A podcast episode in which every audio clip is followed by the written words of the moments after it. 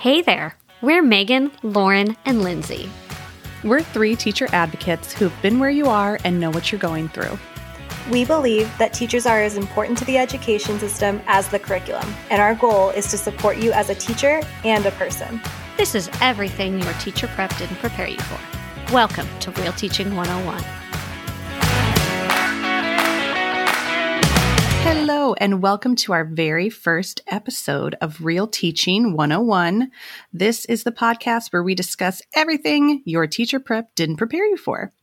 I'm Megan, and I'm joined as always with my awesome co hosts and friends, Lauren and Lindsay. Hi, friends. Hi, friends. Hello. So, why don't we introduce ourselves to the listeners and we'll kick off our little water cooler chit chat? So, Lauren, why don't you take it away? I'm Lauren. It's so lovely to have all of these listeners here. I've been teaching for 13 years, which makes me a teacher teenager, which puts me in teacher teenager attitude mindset. I've taught mostly middle school, although I've taught as young as third grade, and that's about as low as I go. I'm one of those teachers who dresses up for fun, not on a spirit week. And I believe in kids getting as much out of their day as possible while being as out of the box as possible and a little bit subversive, I think that would be me. I love that. And with your permission, I'm stealing your teacher teenage attitude. This is Megan, and this is my 12th year teaching. So I guess I fall into a tween under Lauren's thought process, but I'd like to very much claim that teenage attitude. I teach the little kids who Lauren refers to as always looking like they're sticky and that they have jam hands. Because so, they are. I mean, you're not wrong. You would be surprised the amount of times someone asks me to smell their hand oh. with n- no other information, just smell my hand. Is that like the first grade equivalent of pull my finger? I don't think they mean it in a mean way. I think they're like, huh, my hand smells interesting. Let me get a second opinion on this hand smell. um, so, yeah, so I teach first grade. I'm all about kind of developing that whole child. It's not just about academics, there's so much more that kind of goes into them. How about you, Lindsay? Well, if you are both a tween and a teenager, I would be a toddler. this will be my third year teaching, second year in middle school. My mindset around teaching is really getting the kids involved in their learning and putting a lot of accountability on them. I think that's a missing piece in education where we help track all of their progress the parents are really involved, but the kids are missing their accountability. So I really put that back on them and allowed them to track their work. Because I teach math, I think I'm really committed to trying to get rid of this math anxiety that students feel and learn at such a young age that they're just bad at math. Really, that's one of my big pushes is to try to overcome that with like a growth mindset. That's where I'm at in my toddler stumbling around, running into walls, figuring out that the world is not as fun as I thought. I think we're onto something with this whole teacher age bit. There's nothing scarier to me than the thought of middle school and math. So, oh, more power to you. well, thank you. Now that we have like our little introductions, I thought maybe before we keep going, should we maybe give people an idea what our inspiration was for creating our podcast? I think that is the most brilliant idea. When I think about Real Teaching 101 was our brainchild from all of our conversations about I like that we were thinking shared trauma, but I was trying to make it a more positive thing than that. So many things that we're not taught in any type of teacher prep program, it's just stuff that either another teacher has taught me or things that like I've really learned the hard way, just kind of like, you know, thrown into the classroom. So there are so many things that I feel like should really be a real class, like communicating with parents and how to stretch your 10 month paycheck to pay over the summer months. So many things that end up being a way bigger part of your life than you would be made to believe just in like a teacher prep program. I think that that's really true. And I totally agree with that. And I also come from the mindset of teaching is like a quiet thing. Like everybody thinks they know everything about teaching. And then you meet a teacher and you hear what their experience is like. And you're like, oh, I didn't know that that was a thing. So I think this is also a vessel for teachers to have more of a say in what their career looks like and to hear that other teachers are going through the exact same thing and to feel community and empowerment through the conversations that we have, knowing that there's three teacher advocates who have been where they are, know what they're going through, and totally want to see them succeed. For me, Real Teaching 101 is that space where I can go and we can talk and I can be honest and real without the fear of if I have to ask how to answer this parent email, I'm going to look like I don't know what I'm doing. So to hear other teachers give advice and their experiences, I think is going to be really invaluable to the teacher community. Absolutely. And I love, Lauren, that you mentioned the teacher advocates too, because I feel so strongly about that. And teachers need somebody to stand up for them. And I think we'll kind of get into that a lot. And like you guys said, it's just going to be nice to know that you're not alone. We're not alone. We're all kind of experiencing the same thing. And then I think we're really trying to kind of put a positive spin on things because it is so easy to just kind of commiserate with each other. I mean, we talked for 30 minutes before we started recording and it'll just kind of be nice. Like we're going to try to end with like positive tips, like action items, you know, in true teacher fashion. We're going to stick with giving you some type of homework or exit ticket. Overall, just kind of improve the current situation, not 10 years down the road. Who are we hoping to serve? I think our audience is truly teachers across the world. These experiences aren't unique to us. We all deal with parents, we all deal with students, we all deal with administrators. So to really bring together this community of shared experiences, advice, helpful tips. Our target audience is really those people who are in the field with us doing the work. Absolutely. I love that answer. Lauren? I would say also the people who you know that you know, but you don't actually know that you know them. I don't know every teacher everywhere, but I also know that they're doing a heck of a job. They're trying their absolute hardest and they go home feeling tired. And there are some days when they don't want to wake up in the morning and go, but they do it because they know it is a valuable and important job. I would say our audience is for, like Lindsay said, all of the people who are doing this hard, unprecedented, super valuable work. And if parents and administrators join in and learn something from it too, we'll take that. Well, in true teacher form, kiss your brains, both of you. Those were excellent answers. I love that. So maybe let's take a quick little break and then we'll come back and talk about our main topic.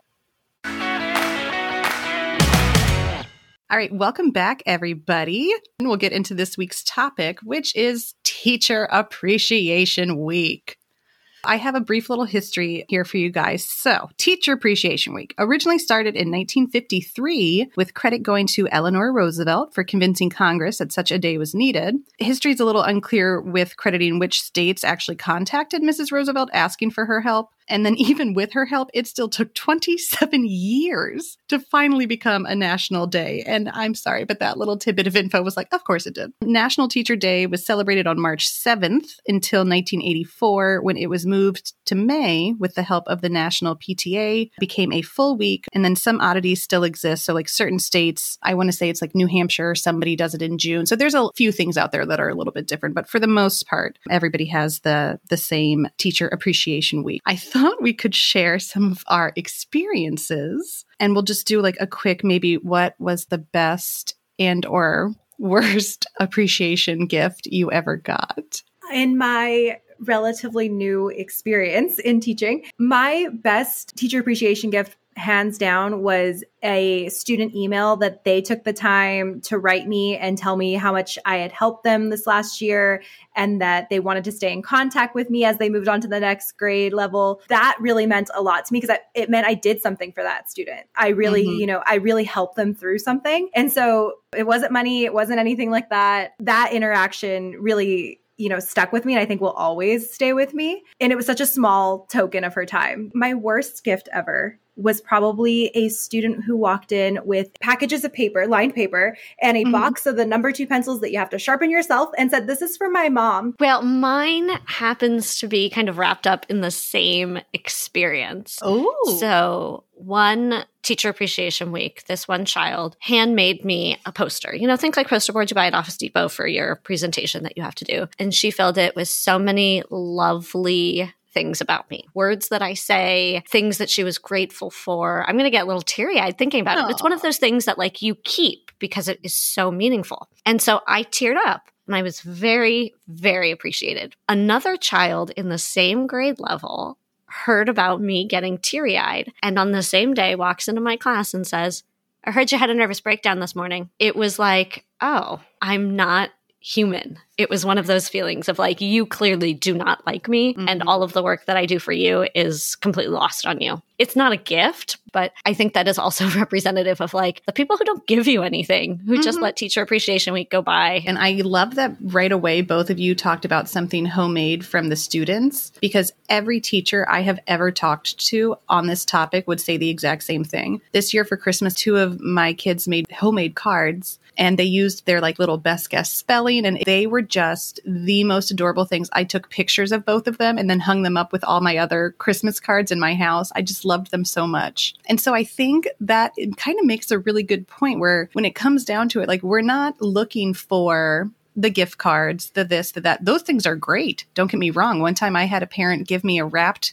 box of a 12 pack of strawberries have you guys ever had the strawberries? Oh, I've had strawberries. Uh, yes. Who has so she she wrapped them and then also cut out the like little finger holes. You know how you can hold the top? And that was a gift that I loved to the very last drop. So, I mean, gifts are very nice and, you know, very much appreciated. But I love that right away. The first thing that you guys both thought about was just when someone takes the time to whether you know an email a note or anything that just kind of says thank you so let me tell you guys like when i was kind of researching some of the things I thought we could talk about today, it got real dark real fast. You know, there's one side of the internet where it's like, oh, teacher appreciation, like ideas, which super cute. I had a mom do like a whole nacho themed thing and she called it like nacho average teacher. So, I mean, people do really oh, kind, creative cute. things. But man, let me tell you, the other side of the internet that I came across was just so difficult as a teacher to be reading. And a lot of it were um, threads or kind of blog posts with like question, you know, how people can make comments. And their child was going to like a private school saying, I already paid tuition. You know, the PTO asked everybody to give $5 so we could do like, it was something like a lunch or something for the teachers. They should be appreciated by the money that I pay for tuition. And we don't just, get that money, parent it, who is saying that it pays for the school facility and does not go into my pocket and you are not paying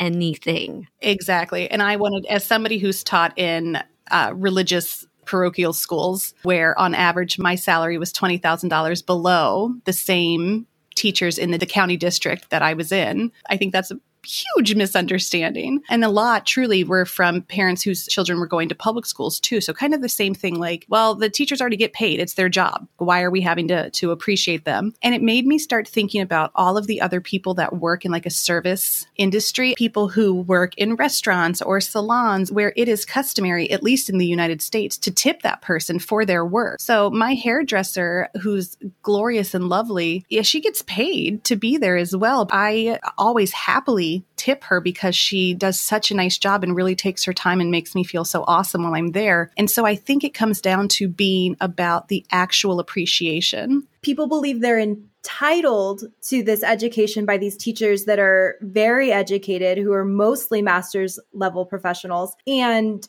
don't look at it as, oh, why would I pay extra for something I should be getting anyway? You tip mm-hmm. servers because they give you good service. You tip a hairdresser or a manicurist because you enjoy the product that they do for you. No matter how much students are getting from us, parents don't see it as a service rendered. They just see it as, well, that's what you're supposed to do. That's what the kids are supposed to do. Why would I give extra for that? Can I bring up this thing about service? Because I hear it a lot as a teacher is but teachers give customer service. You deal with customers, you've got to smile, you deal with that level of the industry. So if we're looking at it from that lens, I think it's also kind of BS that we're not giving the same considerations that you mm-hmm. would give actually somebody in the customer service industry. And don't get me wrong, the customer service industry is incredibly challenging, and oh, anybody who works in that deserves a special place in heaven. Yeah, it, it comes down to literally being able to feel appreciated. And the reason why we even need to have this week dedicated to this thing that only some people choose to acknowledge is because as again I can only speak for the United States but as a country we do not appreciate the teachers. Like you said most have multiple degrees or certification in different topics. Most are working over their contracted hours and as sad as it is to say a lot of kind of teeter on that poverty line in many states because they are not making the money that they should for the amount of work that goes into it. The other part that when I was kind of researching that came up a bunch was all the things that companies do for teacher appreciation. I want to say, I think it's Chipotle. They do like a free burrito or something. And like yeah. Dunkin', I know does coffee, all great things. And don't get me wrong, you know, at Dunkin' Donuts, I am that first person in line.